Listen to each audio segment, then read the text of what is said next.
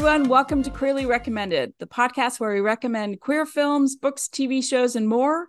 I'm Kris Bryant, a contemporary romance writer for Bold Strokes Books, and this week I'm recommending a documentary from July.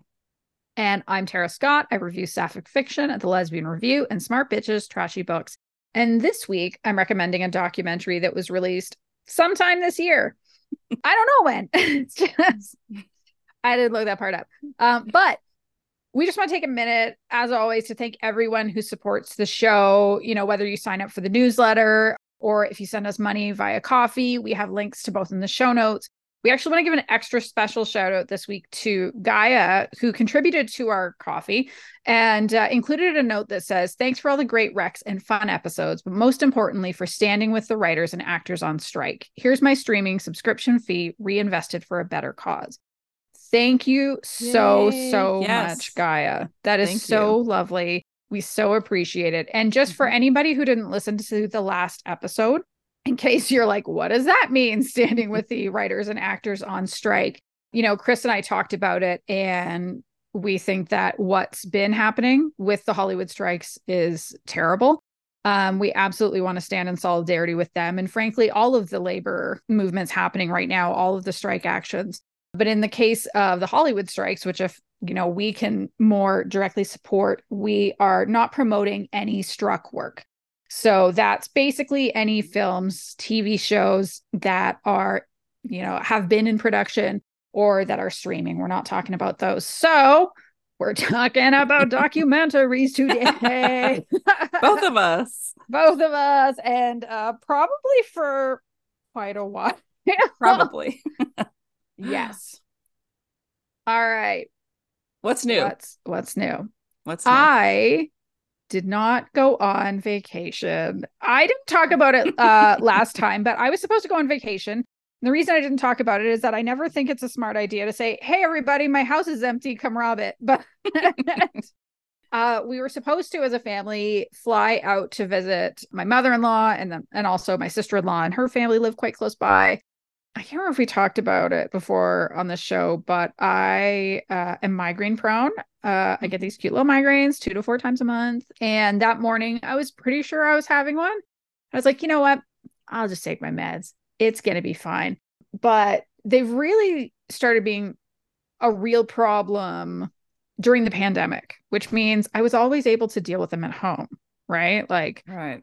I'm not going to the office. I don't have to worry about driving. I'm not. So you know, I take my meds and I just chill out for a while. I learned that when I push myself too hard, like say mm. walking across an airport, that maybe I get new symptoms that are scary. Mm. and I got to go to the hospital instead because there was a little like, we don't think it's a stroke, but like if this God. is new for you, yeah. so I've spent the last week still on vac. I mean, I still took the time off. I could have mm-hmm. technically just said, you know what, screw it. I'm gonna go back to work. And I was like, no, I think my body's also telling me like just lay down for a week. Yeah, I think so too. So I did.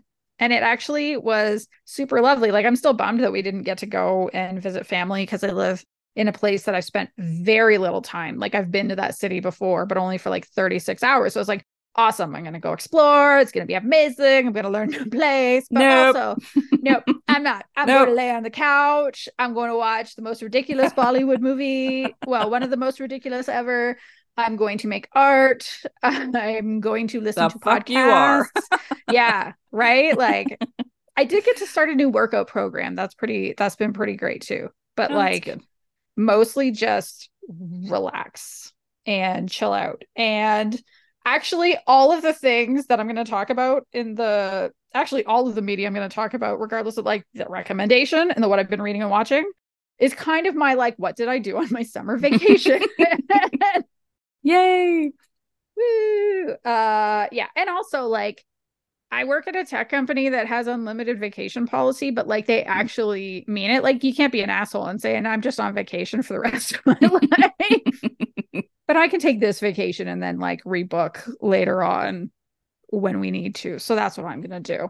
Um Good. yeah. Not cute. Hmm, but you. you know, Thank you. Well, you have the energy today, so I love that. I have too much energy today. We've been trying to record for an hour, but we keep talking and getting off topic. Yeah. And my, Tara's extremely excited about today. My ADHD is all over the place. um and what I just went to sleep. I've had like a You super s- stressful week. yeah. And uh so like uh my sleep patterns were off all week. And so it's Mhm. Sunday.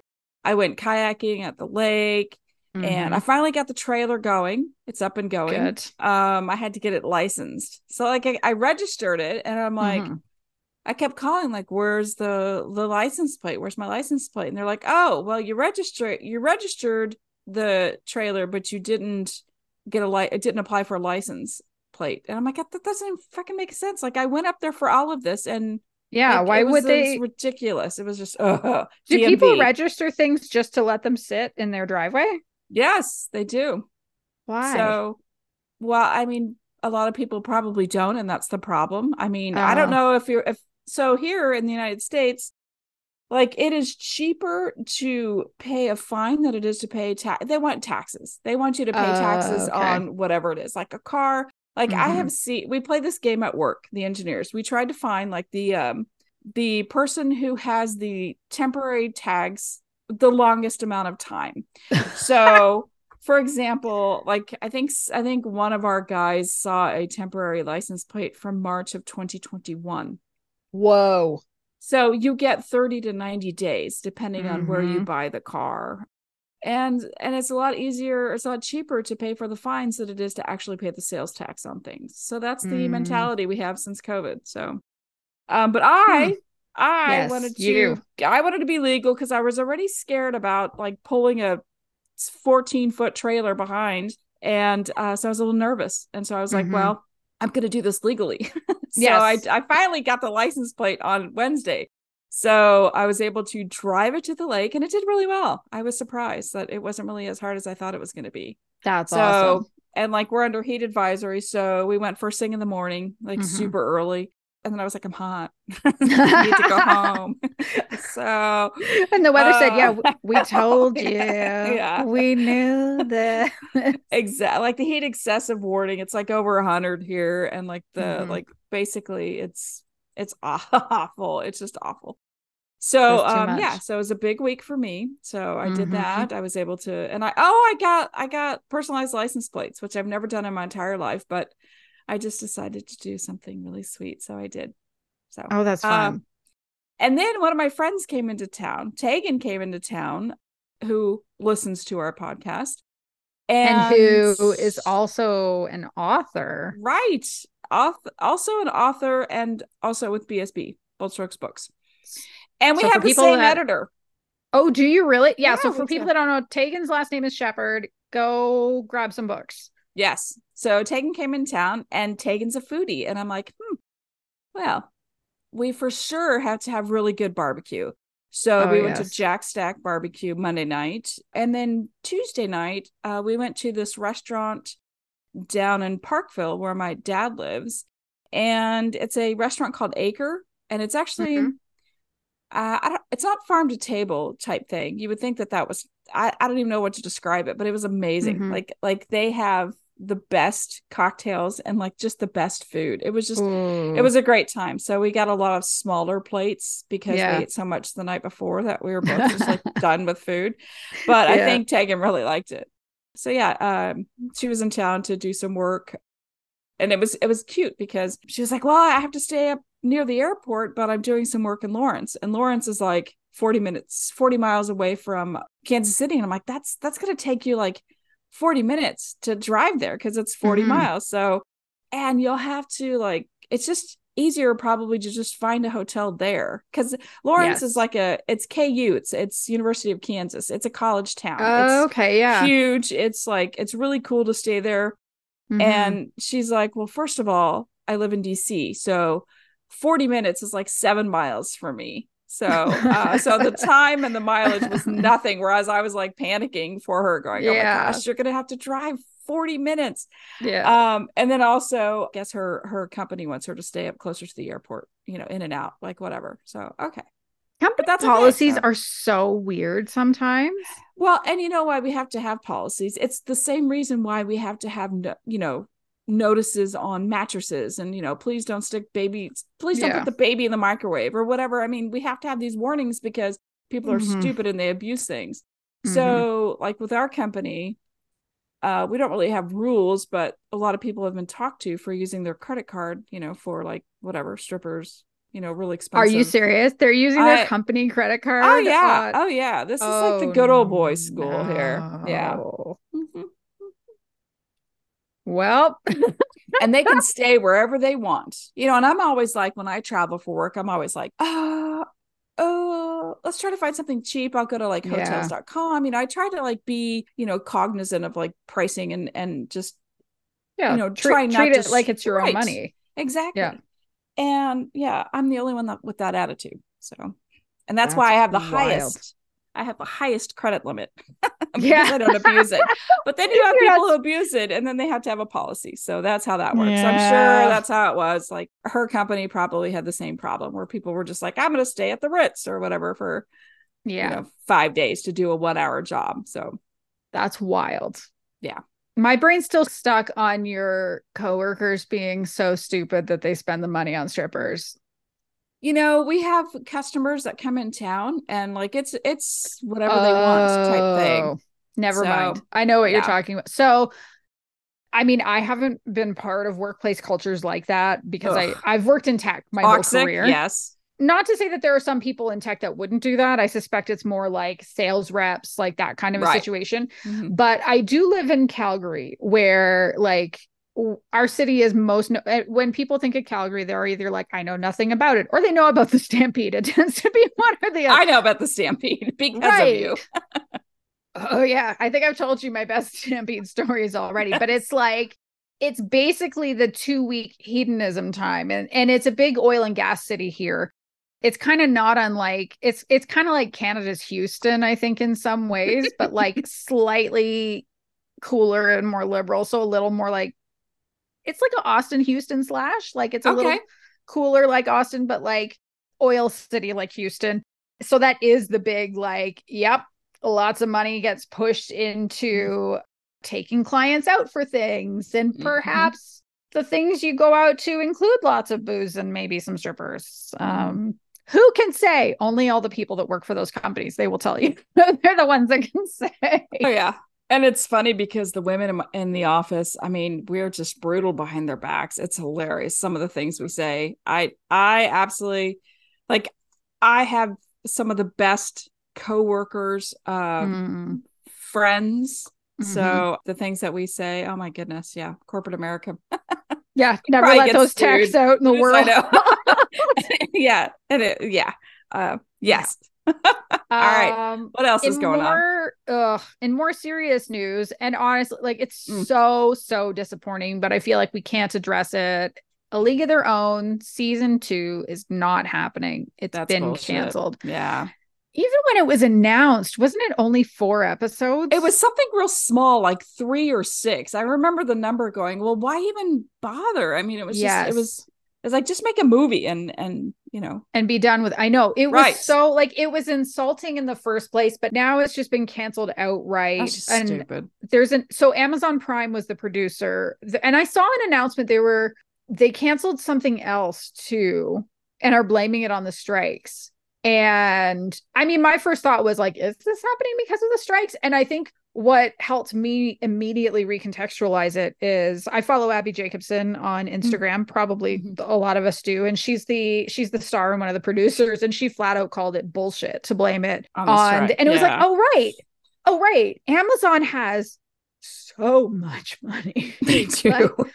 They have an ungodly amount of money. They can surely afford to do somewhere between three and six episodes of this show, even if it's not all part of the studios. But it's just, man, fuck Amazon. Like, it's so, so unfair and unfortunate. but I think, you know, what they had in that first season was so special. It Right. was so beautiful and getting such clear and wonderful queer representation Mhm. and not just black representation, but I loved that the show made a choice that they were going to show black joy and not black oppression. Like, yes, Right. we saw that there was racism. Like, there was enough Right. that was a reminder that, like, hey, guess what? 1940s sucked in a lot of Mhm. ways. But I don't know. I just think it was so special and it was so wonderful. And fuck them. But also, I think I might want to watch it again. this is a, right. it's, Oh, yeah, sure. it's- yeah. I think the tug for me is, well, then I'm giving more into more of my eyes to Amazon Prime, but Mhm. it's not the actor's fault. It's not the showrunner's fault. And It's, they did uh, make something beautiful. Right. Uh, it's kind of like, you know, I follow a lot of people. I mean, Earpers, you know, we're Mm-hmm. have been trying to get the show back, you know, and we're so far removed now. You know, the actors Mhm. have gone on to do other things, but Warrior Nun, Warrior Nun, boy, that's a Oh, yeah. to say. So that got, um, you know, that was a there was a real big push when that got canceled, Mhm. real big push, and I mean, so much was on social media about it. And I, if I'm not, if I'm not mistaken, they actually got like a movie or two movies. Like, Oh, so they, so it's coming back at in movie format. So yeah. instead of you know the series. So Yeah. It reminds me of Ooh. Firefly did that. oh, did they? Firefly, I mean, Joss Whedon is problematic in a number of ways, and I have no time for him, and I'm not going back to any of his stuff again. But Firefly was so well loved, but never really given a chance. Like Mhm. Fox really fucked around with it. And so there was this like incredibly loyal fan base Mhm. despite it not having a ton of episodes being aired out of order changing up the dates that they aired it but they did get a movie to finish it and then farscape Yeah. was the other one that i'm reminded of did you ever watch that no. oh man somebody needs to make a gay farscape that's what was missing from it it's a sci-fi show it was Mm. pretty cheesy but like i loved it like there was a lot about the writing that i loved and the characters that i loved and it ended on a cliffhanger and there was this like what what happened like literally i think two of the characters are frozen or something like that just as like i i need to know and i think i don't know how they got it made they ended it on a mini series and i think it might have just been like some rich person that i'd have to like look it up to make sure this is true so Mhm. take this with the gigantic like not just a grain of salt but like maybe like a uh like a, a rock of salt A salt rock, Yeah. yeah, the whole salt rock. Take it with one of those. But I think it was somebody who was like fairly wealthy and really wanted to know how it all ended. Right. Is kind of the urban legend around it. And so they paid for it. And it's like, why can't we get more of these billionaire heroes? Can we get a billion? All right, you billionaires and millionaires who definitely listen to the show, pony up and pay right. for this show to be finished, please. I want to know what was going to happen next. I want that as well. I think a lot of people do, and Mhm. deservedly so. I mean, I always hate that. Like if I get invested in, in a show and then like they don't renew a second season, I'm like, come on, God, come on. Mhm. Yeah, I have a. I'm pretty. I'm the kind of person that if I start watching a show, it gets canceled. So I'm sorry, but it's my fault. Everything Oh no. You did Yeah. it. it's my fault. Oh no. So All Once I right. get invested, I'm like, yes, and I'm like, oh, son of a bitch. You best. I know. Yeah. Well, and you think the shows that actually make it to their natural conclusion, it's so hard to get like that good, perfect ending. Mhm. But when it hits, like I was talking, who was I talking to in the last week? It was probably one of my best friends. That's the other thing I did on my summer vacation. I connected with my best friends who like are injured or recovering from surgery, so they can't do a lot anyway. So I just like went and laid on the couch. um, we were talking about the good place and that ending. Like I sobbed. Oh, don't tell me. Have I'm you seen it? No, I'm watching it. You're watching the good place? Yes, I'm watching the good place. I mean, I'm like, it's one of those where it's on. It's like, oh yeah, I need to pick this back up. But I've watched oh several Oh episodes. God. So many people have told me to watch that show. So many people. I oh my god. The ending is so moving and is perfect. Like I cry at everything. So It's it's a perfect ending. Okay. I get choked up thinking about it. oh, look at you. You are. Because it's so perfect. It's so like you'll when you get there, you're gonna know what I'm talking about. okay. Um, but like how many endings like that do we not get? Because That's shows so get many. canceled too Right. early. Like they're not all gonna stick the landing quite that well, but like some of them would. We've we've talked about this before how something happened in my lifetime where all of a sudden they they ended shows with cliffhangers you know it used to be where every the season just rounded up nicely you Yeah. know and then that way if it didn't like renew then you were like oh well shit that's Mhm. over but it was a good ending and everything you know all the things were tied up but then something Yeah. happened in my lifetime where that stopped and so they did the cl- Mhm. maybe it's just because they start they started making more and more shows and it was a fight for network ratings i don't know but It's a good question. I mean, the thing with Yeah. cliffhangers too is that it it is almost like it's they're playing chicken, I think, Mm-hmm. with the networks. I was about to say it's an invitation. It's much more than an invitation. I do think they're playing chicken with the networks and saying, come on, motherfuckers, renew us. People want to Oh. know what's going to happen next. That's my guess. Mm. Well, like, so Um, maybe it all started with Dallas and who shot JR. Was that a cliffhanger? I don't know. I was too young, but people talk about it all the time. And you're like, what the hell's Dallas? Well, it used to be like a nighttime I well, I know soap opera. I know what it was because my mom watched it, but I was I, I was actually like literally I was too young Right. um to watch too. it. Like I don't know when that would have aired, but I think it would have been the 80s, right? I think so. Like, Like- I'm looking right now. I'm looking Okay, right good. now. I am. I'm looking. Well, I'm mostly it- curious about if I was in it grade school or if I was a toddler. it, it was aired ultimately in the Who Done It episode, which aired on November 21st, 1980. The person Oh. who pulled the trigger. Well, now I know who killed him or who shot I was him. I was a year old. so yeah. So I- if so I ma- did watch it, I maybe watched it. Maybe I was awake and not asleep at that point, but I did not. I was not making memories. Right. Uh, right. Yeah. So I don't know if there was like, like Yeah, a, that was a whole summer changer. or something. Yeah. Like it. So I don't know if like a whole summer and everybody was like, "Who shot Jr." I just remember like that was a big thing in po- in culture and and social Mhm. That's yeah, because I didn't watch TV until I was much older. Um, what it's yeah, making so- me think of it's making me think of twin peaks because twin peaks the whole concept was who killed laura palmer and so Oh. it's almost this like it's maybe it's silly to say but for some reason my brain just keeps wanting me to say like it's like you're starting with a cliffhanger it's like no that's called Oh. a premise that's called a premise but when the first season ended they still didn't know who Oh, had see, done things it like that. That bot. See, Lost did that, and it's screwed with. Look at us. We're talking about things we shouldn't be talking about. eh, it's our Eh. podcast So, Kris, Yeah, what have so you been reading uh, or watching lately? well, okay, so let me tell you all that Alone is over.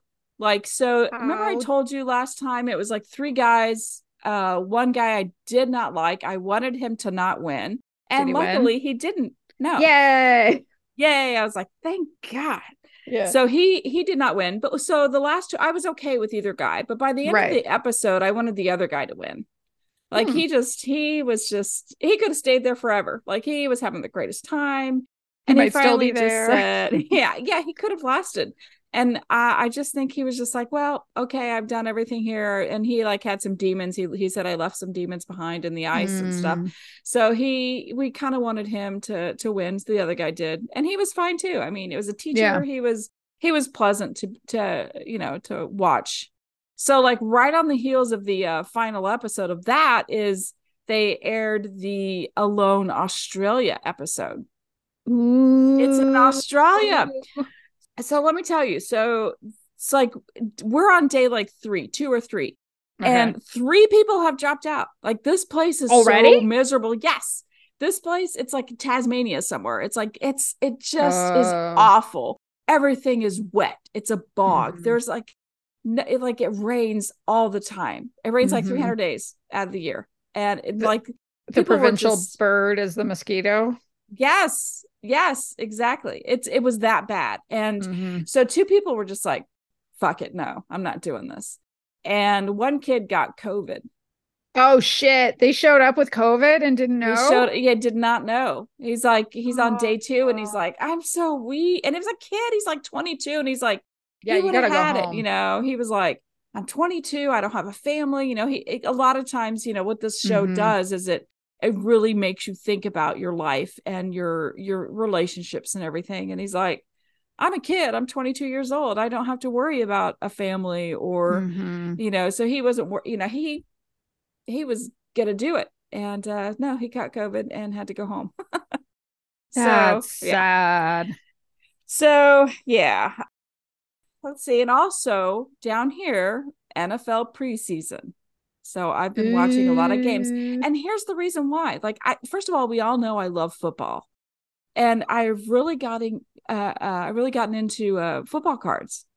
So anyway, so I have been collecting football cards. So yes. this season and you know maybe maybe i'm just more aware of it but they Mhm. have a ton of good quarterbacks like a lot of quarterbacks Oh. out of out of school out of college now Mhm. like huge huge quarterbacks and so i just have all like all over the place.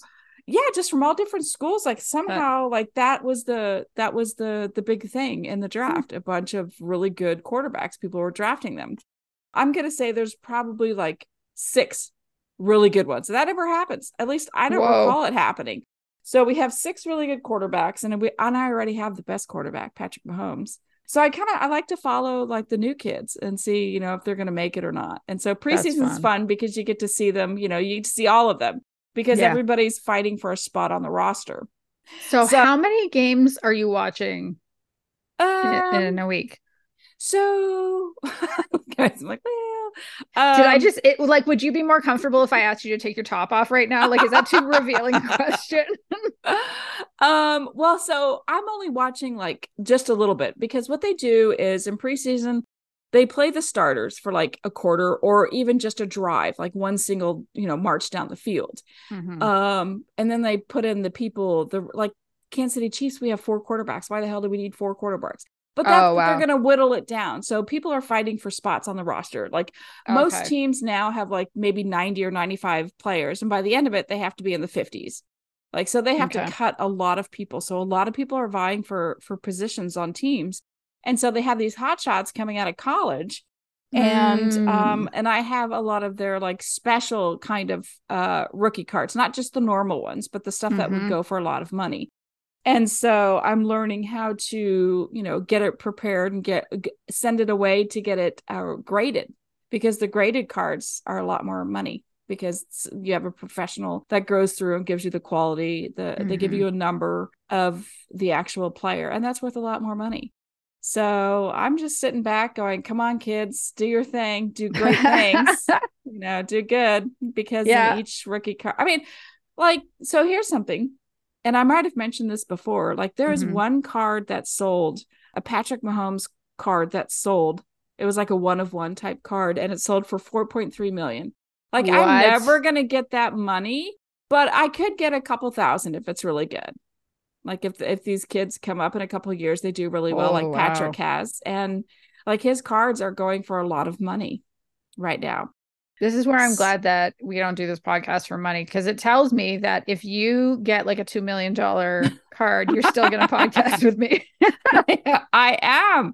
But okay, so like even okay, so Arch Manning, like you're going, this is so your your ADHD is kicking in, my ADD is kicking in. So like Arch Manning, he, you know, Mhm. Peyton Manning, you've heard of Peyton Manning, I right? have, yes. And Eli Manning. Okay, so, so, little known fact about me, there was like a solid probably 2 year period where I actually watched football very regularly. I learned what it was all about because of my friend Ed, who I think I've mentioned before. He's so lovely. He reads sapphic fiction, like quite a lot of it. Oh, he yeah. listens to the podcast all the Hi, time. Ed. Hey Ed. hey. Um, and so I met Ed because I was friends with. See, this is the ADHD thing. I'm telling you way more detail than you need to know. um, but I met him through his wife at the time, who I had been friends with, and like she would work on Sundays, and after church, that was when I still went. I would just go and watch football with him, nice. and so like it was great. But then I got married, and Neil doesn't watch sports. Like we don't, we don't do the sports thing. So you don't do sports I balls. know. yeah, I I knew because Peyton Manning was playing then. Mm. It was like twenty.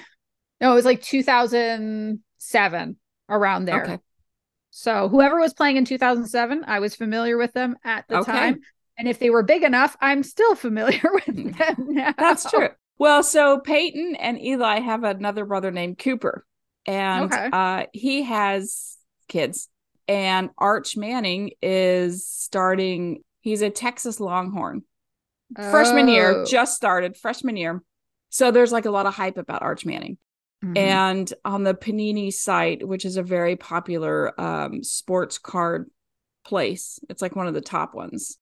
Uh, you know, Okay. baseball is like tops, and then uh, Panini does uh, a lot of different, like they have a whole bunch of different categories, mosaic, like Hmm. illusions, all this stuff. Anyway, so they did a, they had a one off for Arch Manning, just like his his just one card um, Yeah. that he signed, and there was an auction, an online auction for this card, and the Oh, card boy. sold for one hundred and two thousand dollars.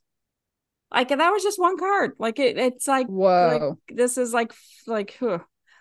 You know me i'm always looking for the quickest hustle so um yeah so I so i i like during covid i got a pack of uh of football cards and i don't remember why.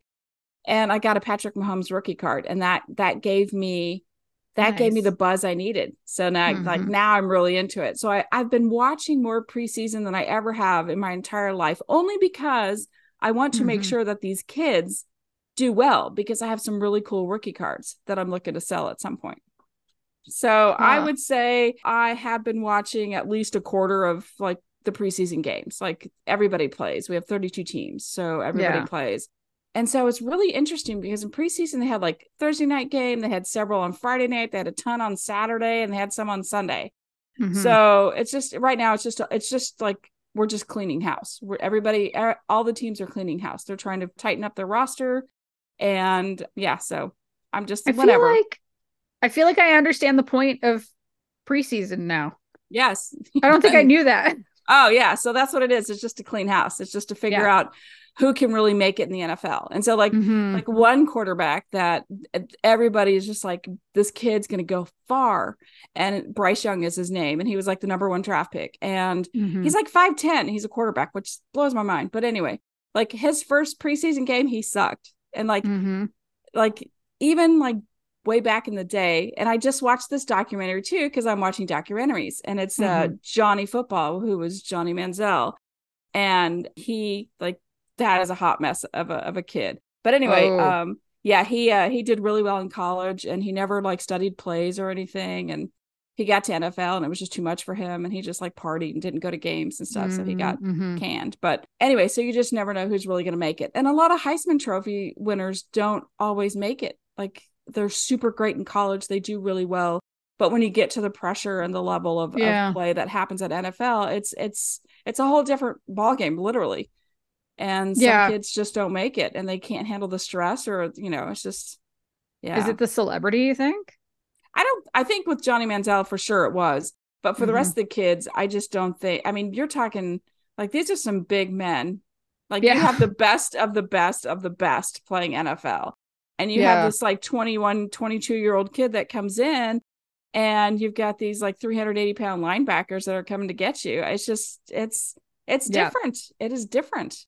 So I think a lot of quarterbacks too, I think they kind of are Mm. raised a certain a different way you know Mhm. i'm sure like the, i'm sure the manning kid is never going to ever like step out of line like arch manning will never step out of line so i just feel like i think a lot of people who are like going to be quarterbacks i feel Yeah. like they have a they follow a different path than some of the other nflers i could be wrong but that's just my take and it's our podcast and i can say Yeah.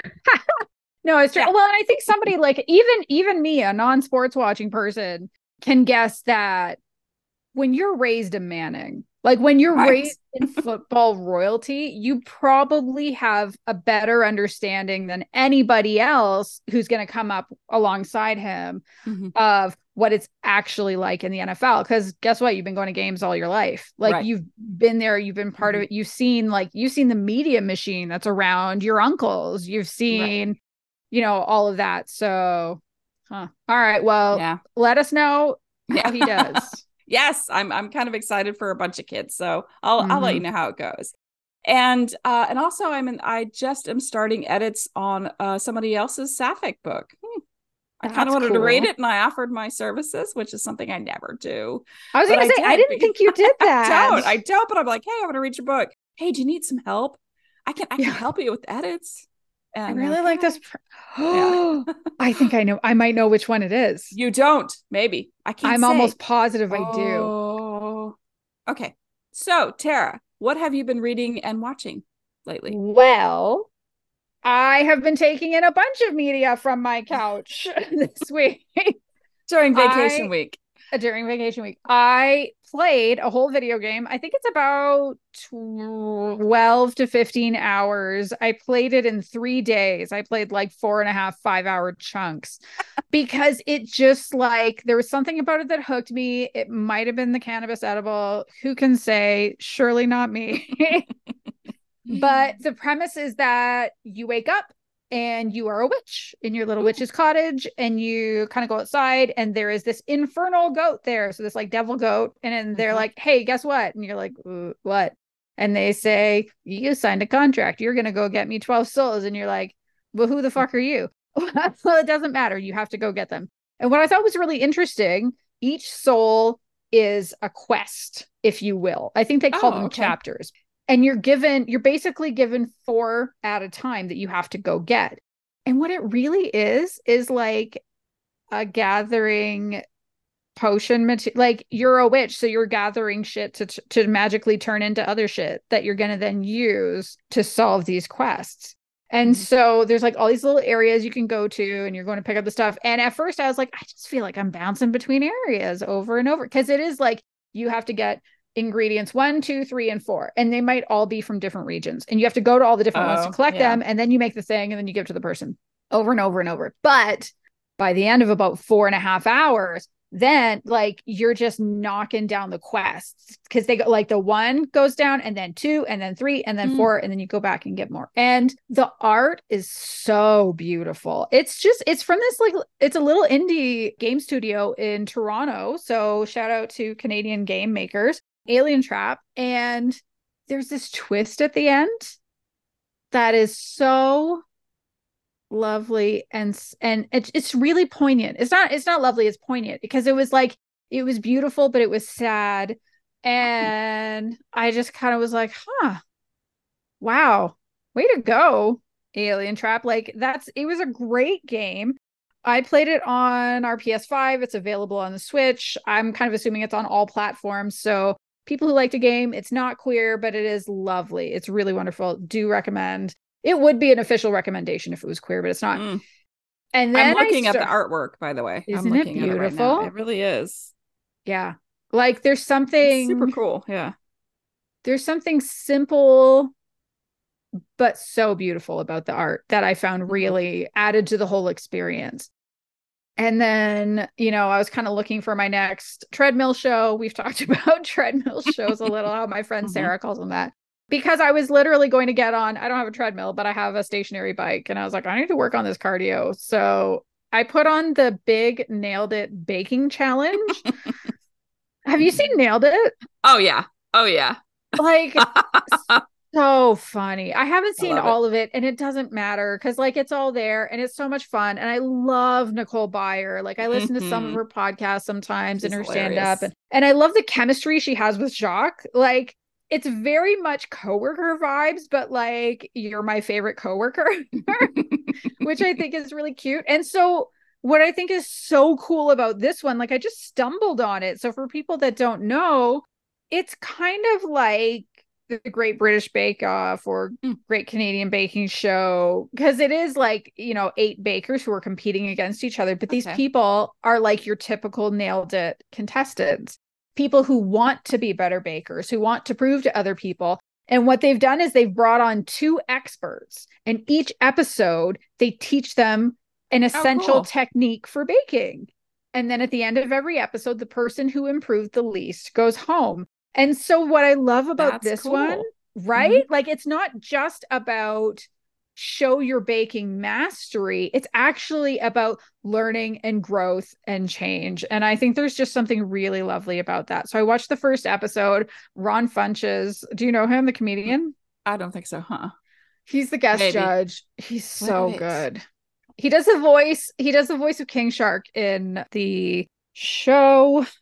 If I talk slowly enough, I'll remember what it's called.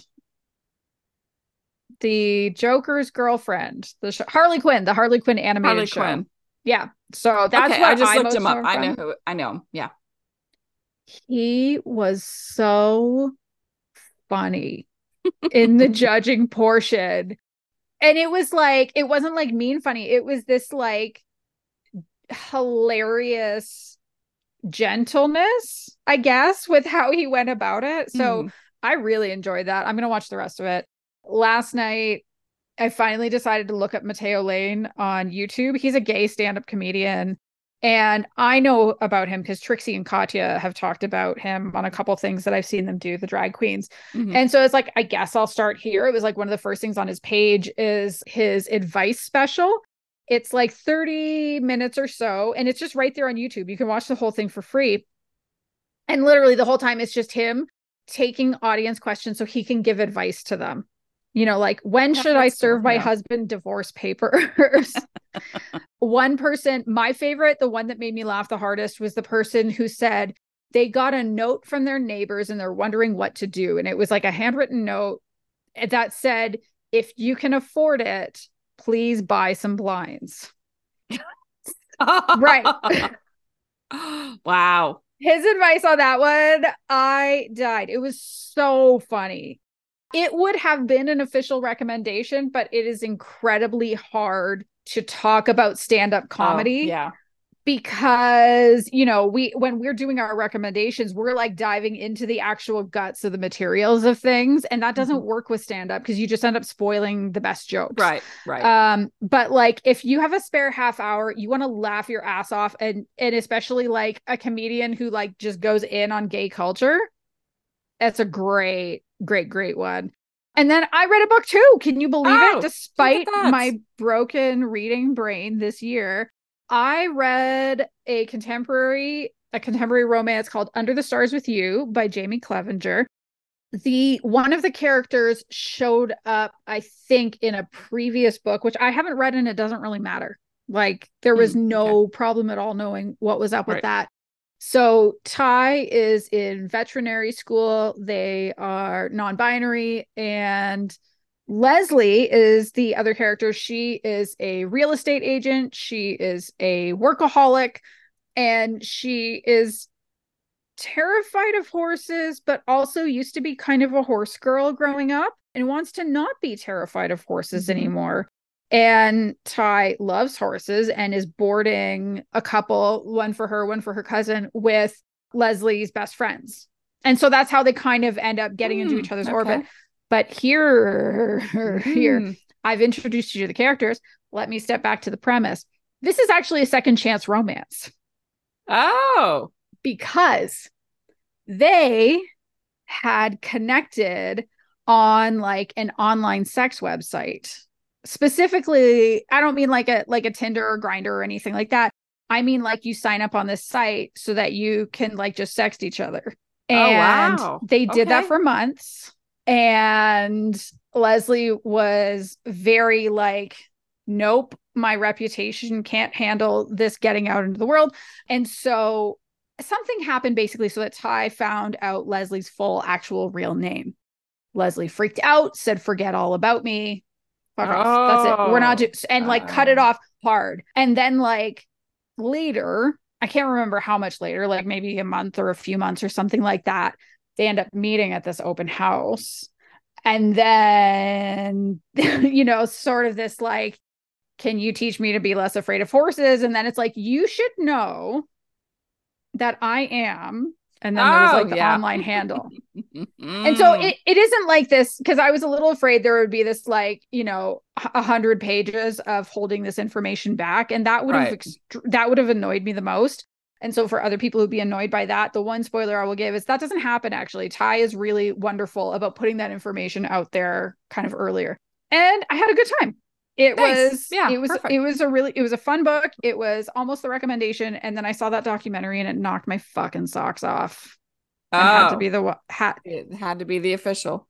had to be. So if you're looking for like a Ah. fun, sweet, spicy, I did find it interesting that I saw one Goodreads comment that it was too kinky for them, and I was like, like there's light kink, Mm.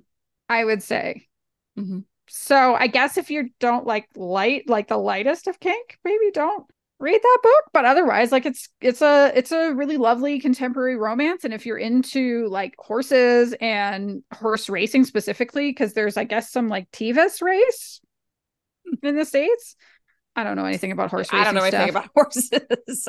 you lost me at horses. I, I know nothing about horses. I, It's I- like a, I guess it's like a hundred mile, incredibly grueling. It's like a, it's like a horse extreme sport or something. It's endurance sounds racing. awful. Like let's just put the horses through some shit.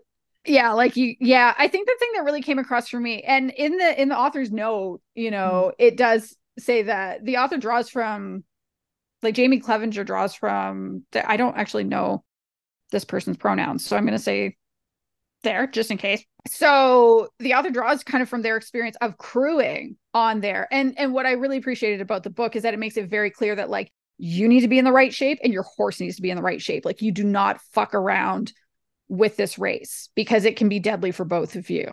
And so I think it was like I would love a documentary about it. Actually, I might go look and see if there is a documentary Hmm. about it because, like, I'd never want to do it, but I have a lot of respect for people who take that kind of thing seriously. And I don't know, we all have our thing that we want to Right.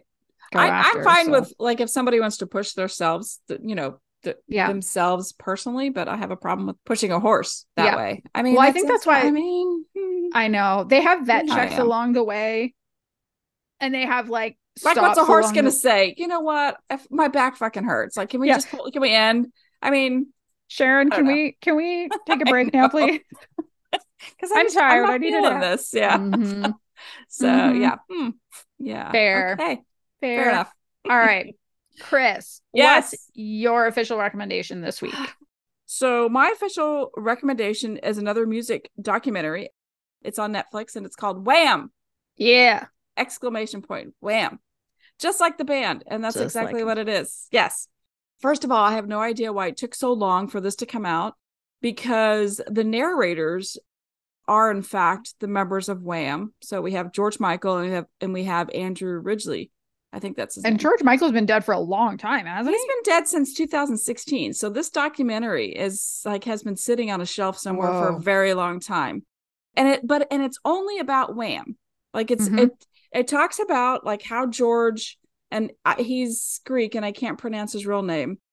Um so he shortened it to George Michael and then how George and Andrew met and how it became their mission. They met when they were young, like 11. Mm. I think George was 11 and Andrew was 12. And by the time they were 18, they were like writing songs and like their first album was coming out at 18. Whoa. Yes. And so, you know, their whole goal was to create music and become uh, musicians, become pop stars. Andrew was kind of like a live in the moment type person. You know, he was very outgoing, very extrovert, whereas George was shyer and uh is shyer a word? More shy, shyer? Whatever. It's our Okay. podcast. We can make It's- up words here. I'm gonna say he was shyer than Andrew. yeah. and was also kind of very meticulous. You know, you learned about like their differences in music. And like I really didn't know anything about Wham other than the music. You know, and like you said, when we're kids, we don't know anything. Uh, but we did find out like like George finally admits to Andrew when he's 19 that he's gay. He's like, "Hey, I'm Hmm. gay." And Andrew's like, "That's cool. Whatever. We'll keep it under wraps. You know, we're best Mhm. friends. We'll we'll do our thing." And um so that was kind of cool. Like he but he was like Wham got big fast. Like Mhm. it was their first album sucked, and I was like, "What? What songs were you know? What I I like in my head? I'm thinking everybody knows the "Wake Me Up Before You Go Go" that Mhm. song. I mean, that's kind of to me like who Wham was, and but Careless a- Whisper. That's Right, the other one for Whisper. me. right? So there's like they had like four number one hits from their second album, which we'll talk about here in just a second. But their first album was like not really good. It was like I I would Did any of them end up like on the like did any of them end up charting? Yeah, they did. They did. They they ended up charting, but not very well, not very high. Yeah. Okay. And the problem is like they had one was like a I have to find what they actually called it because I was like, what? This doesn't even make sense. But it was like wham rap. There's a there's a song called Wham Rap. And What? it's kind of yes. See, like there were some there were some songs that I'm like, what is? But we all kind of know it, and it was like like it's like wham, bam, I am and that's like like and we, I Oh, kind of was like, I. I think I remember this song, but like it didn't it didn't it didn't obviously do well. And then they had another song which was Young Guns, and you would know it if you heard it. It's one of those you would you know. Was it for the movie? No, No, they wouldn't have been famous no. enough to have been approached. No. Like this Okay. is so you know it's and I know that you know it, and I'm gonna go ahead and sing Mhm. it because we're friends. Okay. So it's like, hey sucker, what the hell's got it? Do you remember that? No, you're like, no. I'm gonna listen to it on I'll listen to it on Spotify later. You'll listen to it and you'll be like, oh my god, that song. So yeah, so so like the first album really wasn't great. It really Mhm. wasn't. And they did the thing where they were 18 and they signed on the dotted line. They didn't have any rep any Oh, management or anything. So they didn't make any money at all. Like they made like 2% on certain type of media and 4% on certain size records. But the, the records that were selling, they didn't make any money at all. So they had no money. They were successful, but had no money. Mm-mm. Okay, here it is. Here it is. So their music was self-described as socially aware funk. Socially aware funk. Like that's yeah, Huh. yeah. Funk? That's funk. Their words, not mine, for sure. I would have I would have thought they were pop. yeah. So, but pop was when their second album, Make It Big, Oh. was where we get the the Wake Me Up Before You Go Go Okay. and Careless Whisper and Freedom and everything she wants. yes. So all those songs, like that was so cool. I mean, every single time they played, like that's you know, either they played Mm-hmm. a, a little piece of the video on MTV when MTV actually played videos.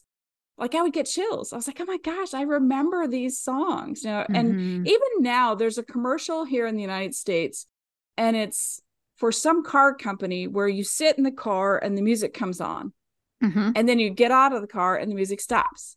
And so there's this little girl sitting in the back seat. She's like three or four, and she's giggling because it's wake you wake me up before you go go. And then like the dad would sit up, would sit in the chair and he goes jitterbug, and he gets up, and the little girl starts laughing, and then he sits back down again. yeah. it's jitterbug. So anyway, so I will say that the cool thing about this documentary that you're gonna love, as well Mhm. as their story, um, was that Andrew's mother scrapbooked their entire career their entire career. And they would show like what the documentary would do is they would talk about a certain time in the their career and then like you would see the the cutouts like like the mother like had all the magazines cutouts and and the like tiger beat covers like back in the Mhm. day before the internet you know we had to go to magazines to get our our pop. we did. Yes, and I had like the centerfolds of like Wham and Duran Duran, and I had those. Yeah, so it was really cool to see. Like she had like, and it would say like book thirty. I mean, she was like very diligent about this, the scrapbook, and that was really cool to see.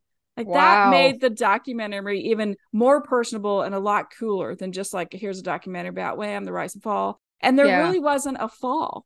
Like, and we don't know that. Like, you know, when you're a kid and you're just like, oh, they broke Mm-mm. up, something bad must have happened. And it wasn't something bad at all. And that was, that to me was really, interesting. Yeah. See, we were under the impression that Wham broke up because something bad happened. And it Yeah. was just like, they were just like, Andrew was done. Like, he was like the, Mm. just party kid. Like he was always Mhm. partying. Like his scrapbook, they'd always have like all these things about he's a womanizer and he like had a bunch of sex with a bunch of women and and it was interesting because some of the uh, hosts of talk shows were talking to them like they would have them on the show and they would like pressure them like not even like question any sort of sexuality just like are you getting a lot of girls from your tour you know and you could see george was Mhm. like so uncomfortable you know and andrew's like just being the best friend like yeah you know and he's like he's taking the attention to him i Yeah. think to pull away from george so it was a they had a farewell concert and it was just one concert. It wasn't like a whole tour. Like Mhm. they blew up fast. And then andrew's like i'm done. And so george was like i'm going to do a solo career. And then and this was nothing this had nothing to do with their um their solo career at all. Like it was just the however many years wham was really in existence. And i, I want to say it's like five years maybe four or five years that they were like Mm. like officially together. And How many they s- albums did they do? I think three or four So they're kind of like the? Go Go's like that because the Go Go's also like exploded. Mhm. and then sort of disappeared. And then they come back every so often. But I mean, in their case, there was like there was not just one person that was tired. There there was a, a Yeah. whole there was a thing. There's a documentary about them. Go watch it. It's great and explains all of it. yeah. And yeah, and so they they said that Wham was never going to get old. Like they both Mm. knew it was going to stay. The group was going to be young. You know, it was brotherhood. It was playful, and they were never Mhm. going to get old. So when they split us, it was like they showed bits and pieces of different concerts, and they showed that concert, their very last one, their farewell concert, just Mm. one. Like I said, I think that's Mhm. great. If you're going to have a farewell concert, don't do a tour. Just have one concert. And like Yeah. it was like a hundred thousand people were in the stadium you know, they were huge. And George Michael really blew up because of, you know, Live Aid and Band Aid, like yeah. all of that. Like all these musicians really pumped him up. And Elton John loved George Michael, absolutely loved him and said nothing but great things. And yeah, so I think that like if you love 80s music, because it is the best decade for music ever, it had the So most good. diverse music So that good. came out of any decade. Like, fight me on this. I'm right 100%. Like, not I'm you not fight me, but anybody Yeah, I was gonna say I am not prepared to fight you because I think I agree with For you. sure. Yeah. I mean, think about how many offshoots from just the 80s music. Like you could turn on anything and you like I Yeah. love that the radio back then was like, oh look, it's the cure. They'd have like some darker music and then they would Mm-hmm. have like Depeche Mode and then you'd hear Madonna and then you would hear Wham. And it was like it was so diverse. Like the music that they played on mainstream. Like on one station, you could go to one station hear all the music. And I love Yeah. that. Anyway, so if you love 80s music and like you kind of want to know what happened to Wham. Like what happened? Well- up? like what what was the deal? Yeah, what I want to know is did they stay in touch? Yes, they did. They stayed in touch. They were still friends. Um Good. they did stay in touch, but again, they don't really go past once Wham Right. ended, they ended, you know. And of course, I went down the rabbit hole because You have like to. George Michael, he had like great solo music. His career, I had to look Oh. it up because I went down the rabbit hole and he like made 120 million just off of his solo career. Right. oh my god. Right. Yeah. Well, I mean, I remember the year Faith came out. Mhm. That song was everywhere. Come on. The video. It was all about Ugh. the video. Do you remember the butt, leather jacket? That's how it started. It was like, oh, here's George Michael's butt. Like that's how it started. And that That's everybody great. knows that video for sure. For sure. Mhm. So for me, like my favorite George Michael song, uh, probably, and it's kind of in my um, like every so often I'll have Alexa play it. It's the uh, Freedom 90. Oh, that's a has, like, great song. video. Yeah, the video all looking him up on- supermodels. I'm looking him up on Spotify so I can have it remind me of what my favorite song Right. is. So, and it was Uh, interesting because, like, you find out the history of where "Careless Whisper" came from. Like the hit, like they they wrote that. He wrote that a long time ago. so- it's so like, and it, I mean, the saxophone is cheesy, but it's still so good. Mhm. I think Father Figure was also so good. Oh yeah, he did. He had some great music, and you know, I like I liked Wham because it was fun and flirty and Mhm.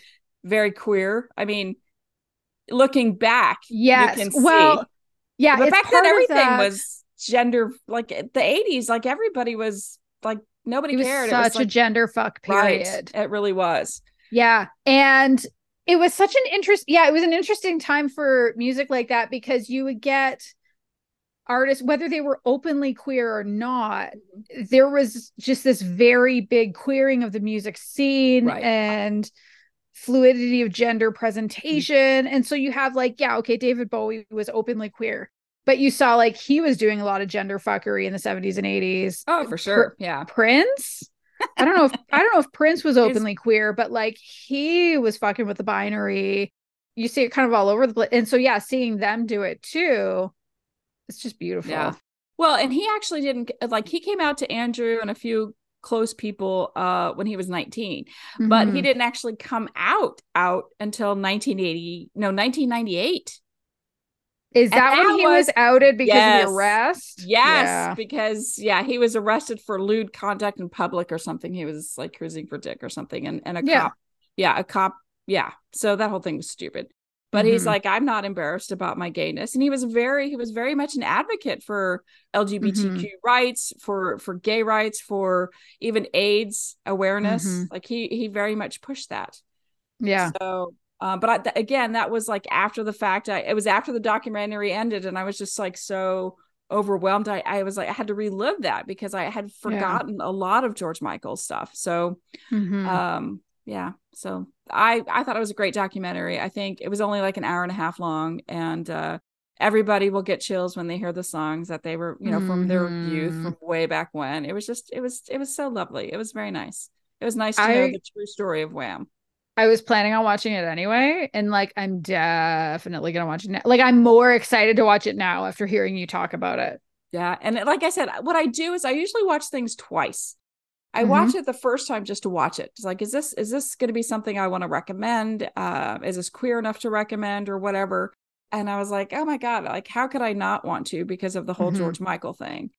And like back then we nobody had information about anybody there wasn't the internet you couldn't just google george michael like i did last yeah. night or whenever it was and and to get all the information about his his personal life and how many people was he married to and like mm-hmm. when did he because mm-hmm. so like even as an adult i'm watching like they have like bits and pieces of careless whisper the video but he's got a wedding ring on and i like when i was a kid i never noticed that because like why would i notice it yeah so and so then I'm googling why is he wearing a wedding ring and on this video. So yeah. that's information we didn't have when we were younger when Wham came out. So no. um yeah, so I think it's uh I think it's entertaining enough and it's um educational enough. I just think people like George Michael is such a um so many people give him credit for especially the scene in London just mm. for musicians and queerness in London.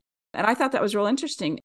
I read somewhere like Matchbox 20 was like, you know, George Michael, he's he's the shit. He's the best thing ever, you know? Right. Yeah. Matchbox 20. Right.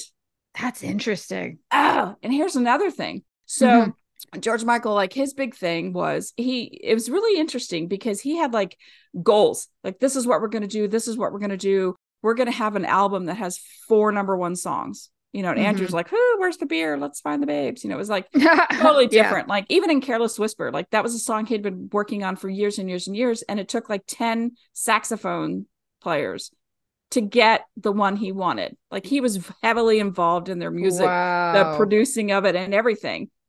That was kind of cool. But there was something else I was going to say. Damn it, I forgot. I lost my. Tr- I got too excited. That's anyway, a bad thing. That's always a good sign. It is. So watch the documentary. I think everybody mm-hmm. here will like it. So that was my recommendation. What is your official recommendation this week, Tara? I feel like my official recommendation might be interestingly complementary oh, to cool. yours. Even though it's not about music at all, I'm recommending a documentary called All Man, the International Male Story. Mm. So this is about this is all about the mail order catalog International Male which was huge in the 80s and 90s. And it's only, I think it's like 83 minutes or something like that. So it's quite short, mm. only very slightly shorter than your recommendation. But I remember, so I don't even know how I came across this, but I stumbled across it some at some point, probably when I was building one of our newsletters. Um, because I have to go and like research every time to get the stuff in the queer news section. And I was so intrigued by the premise that I just like left a tab open on my browser. and every time I went to close it, I'm like, no, I still think I want to, like, no. And so I watched it last night and I was like, oh shit, okay. Oh, this is great. Oh, wait, no, I'm feeling feelings. What is happening? like, I just, ah, I had no idea what I was getting into with this one. But the, the important thing to know is International Male like i said it's a mail order catalog from the 80s and 90s and it was really focused on men. And so we get into kind of like who created it mm. what were the various stages of it and how did everything sort of collapse. But like what was the enduring legacy of this thing? And so there was this man Gene Burkard. He was gay. And i think the way he described it, it sounded like he first really sort of either figured out he was gay or got to really do much with it during World War II, actually, when he was wow. um, stationed somewhere. And they were like, hey, like, have you heard about this gay bar? Kind of like a let's go. And that sort of started with like his love affair with gay bars, I guess.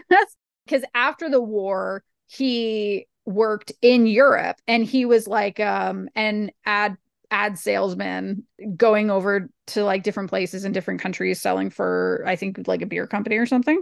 But when he was in, I think it was in London, and I think he said it was in Carnaby Street, there was this like medical supply store, and he looked in the window and he saw, what did he say it was called? It was like a suspender or something like that, but not like your typical, like, you know, like suspenders that go over your shoulders. Mhm. It's like for, for like a dick and balls, I guess, somehow. Like, I don't, I guess, like, if you need help holding your balls up, um, it looked weird. I looked at it, I'm like, what? Are we, what? Okay. Well, now I gotta look it up. So he will watch the documentary. It's in the first Oh yeah, 10 minutes. okay, fair enough. Um, so, but he looked at it and he's like, I think there's something here. Like it was kind of an inspiration for him. He ends up back in the States. He ends up in San Diego, which they explain at the time, it's like the 70s, I think. San Diego was like a pretty rough city. And I didn't really know this about it, but like Yeah. it was a Navy city, like it was a port. So it's like, you know, there were tattoo parlors and, you know, sex workers all over and drugs. And he lived in what they called gas, uh, gasoline alley. It's called Vaseline Alley because it's the gay district. right.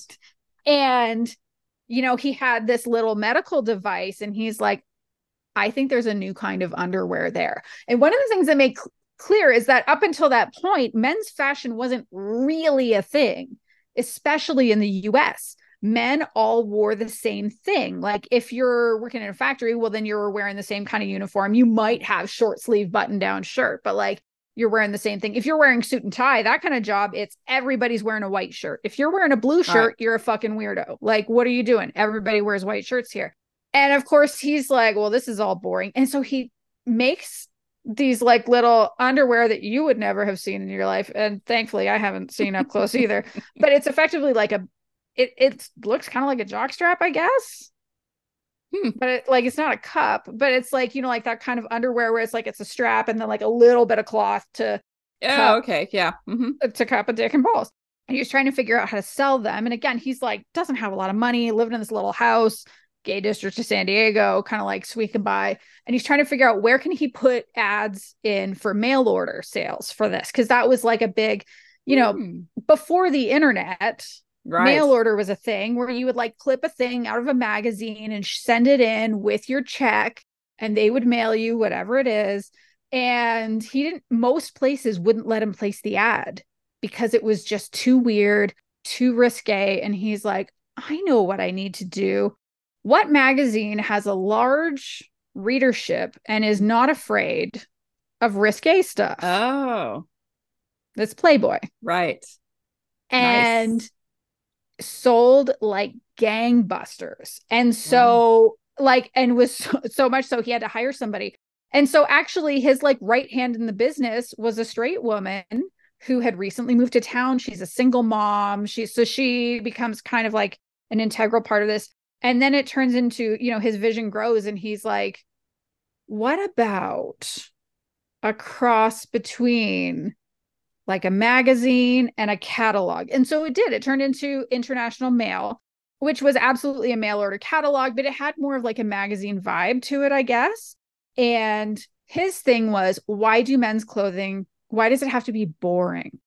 And it ended up having this wide audience because he was very careful to, sure, the clothes might be flamboyant, but the men never looked that way. The men were always Hmm. these like big, beefy, masculine men but then you see like them in a mesh top and whatever and you look and you're like oh my god but there was enough plausible deniability that it like kind of worked and it ended up being all across the US and I think eventually maybe in the next stage it ended up in like 22 countries or something like that Wow. but like it thrived. They had two stores. They had a store in San Diego. They had a store in West Hollywood.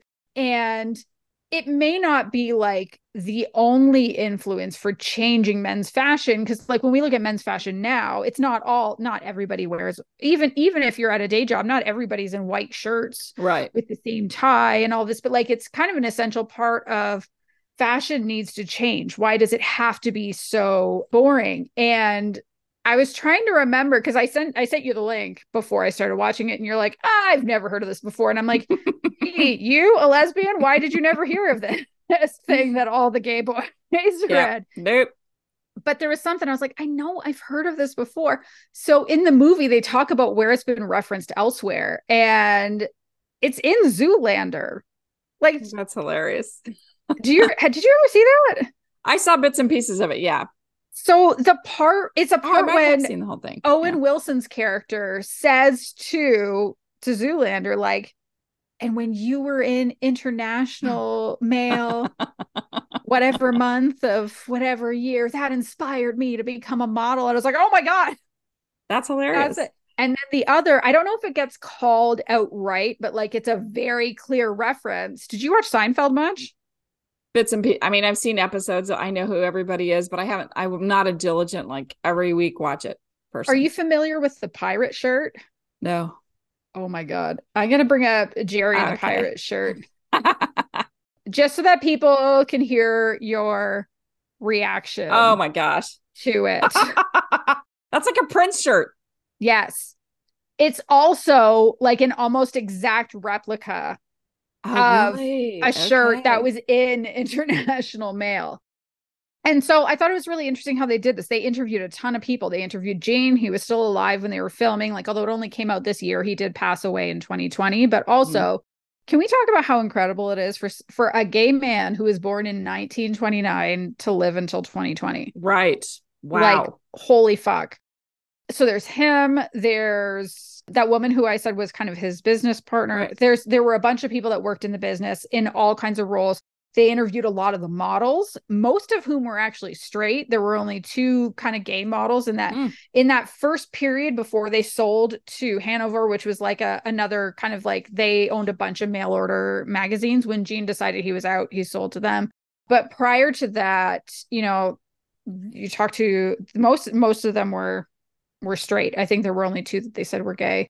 Hmm. You talk to various even celebrities who were reading it at the time. Carson Kressley is probably the most well known.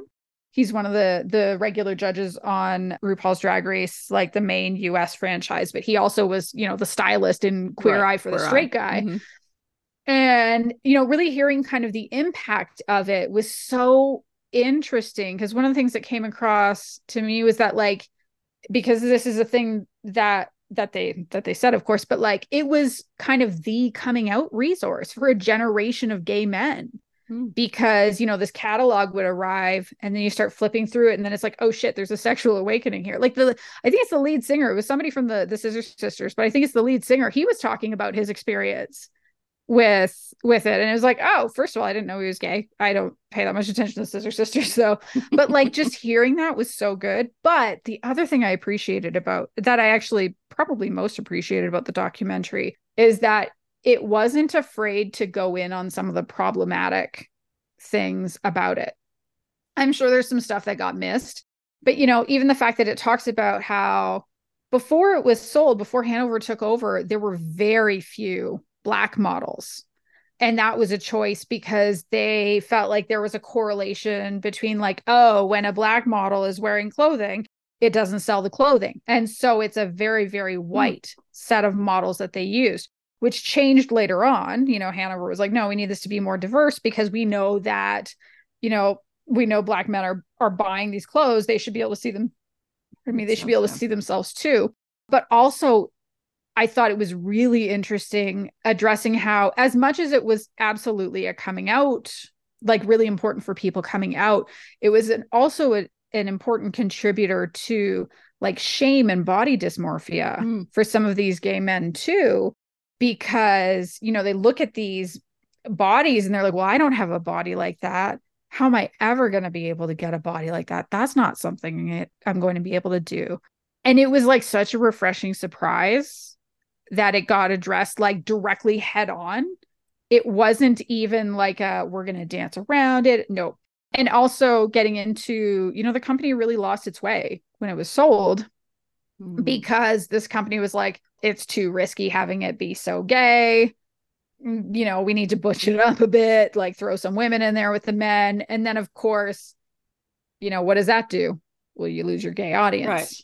And so I, I appreciated that it kind of like put all those things out there. I mentioned there was maybe some crying. Shouldn't be a Mm. surprise when you're talking about something that Right. covers the 80s and 90s. So, of course, you know, they do address AIDS. And that's why one of them even said, like, you can't interview these guys who worked here because they're not here anymore. Uh, and it showed like I just watched it yesterday, so I'm getting choked up again. This is the podcast where Tara cries all the time, apparently. but um, they Damn. showed photos of all the staff that died. damn. There were so many. There were so many. It was like shocking how because when you think about when you think about a magazine, like I didn't think there would be that many people working there, right? Like, yeah, yeah, you need a lot of people because you're buying the stuff, you're you're buying the clothes, you're selling them to the photographers or whatever. But it was like it didn't matter what department it was in that magazine, somebody Mhm. died. Wow. Which was again why it was such a surprise to realize, like, oh man. And the founder lived that long. That's incredible. And Mhm. even like their customer base, like the the at one of their stores, they had the guy who I couldn't tell if he was the guy that ran the whole store or if he just happened to handle the sales or if the two were actually the same thing. It doesn't it doesn't really matter, but he was talking about how he kept a book with his customers. He had about 300 regular Yeah. customers and he would keep notes for all of them about what they liked and didn't like because as material came in and there hit a point where he was calling customers and just constantly hearing from family members that they died Wow. and he just couldn't deal with it anymore so he threw the book away and was like fuck and so i think it was just it was such a tightly focused documentary but so interesting this concept of men's fashion and how that intersects with sexuality and how it was this like it had this huge cultural impact that a lot of people didn't even necessarily know about because again if you weren't gay you probably weren't Right. paying attention to it the other thing that was interesting is that something like 70% of their sales were to women because it was women who Ah. wanted to make their boyfriends or husbands clothing more interesting. And so it also kind of gets at that like they bring up playgirl as well the magazine because there was this like no like why is it just women that are sexy? Men's bodies are sexy too. And so you know when playgirl launched it was like this we're doing this for the women but of course like who Right. playgirl right. The gay yeah it was not the women that were reading the playgirl so Right. i i think for me i really appreciated it as this peek into like it was so big that it made made it into zoolander it made it into seinfeld Mm-hmm. but also it feels like it's just completely disappeared from the pop culture and the media consciousness and so getting able to being able to see it and see the impact that it had and especially from some of the people who were involved i just i really enjoyed it i like documentaries that have like super tight focuses and like the more obscure the better for me and so this just like it ticked all the boxes hmm. Well, it sounds amazing. yeah. Yeah. All right. Well, that is all for this Wow. episode. Thank you so much for joining us, for sticking with us despite our we have like Monday evening attitude despite recording this on a Sunday afternoon. It makes no sense. But anyway, if you've enjoyed it, please make sure you subscribe wherever you listen to podcasts. You'll get notified when we release an episode. If you have a friend that you think would like it, please tell them all about it. If you'd like to support us, we do have links in our show notes to our Ko-fi and our newsletter sign up. Or if you want to connect with us on your favorite social media sites, we have links in the show notes for that as well. Or you can search for Queerly Recommended on Instagram, Facebook, Tumblr, TikTok, and Twitter, or email us at podcast at queerlyrecommended.com. Goodbye, everyone. Bye. Bye.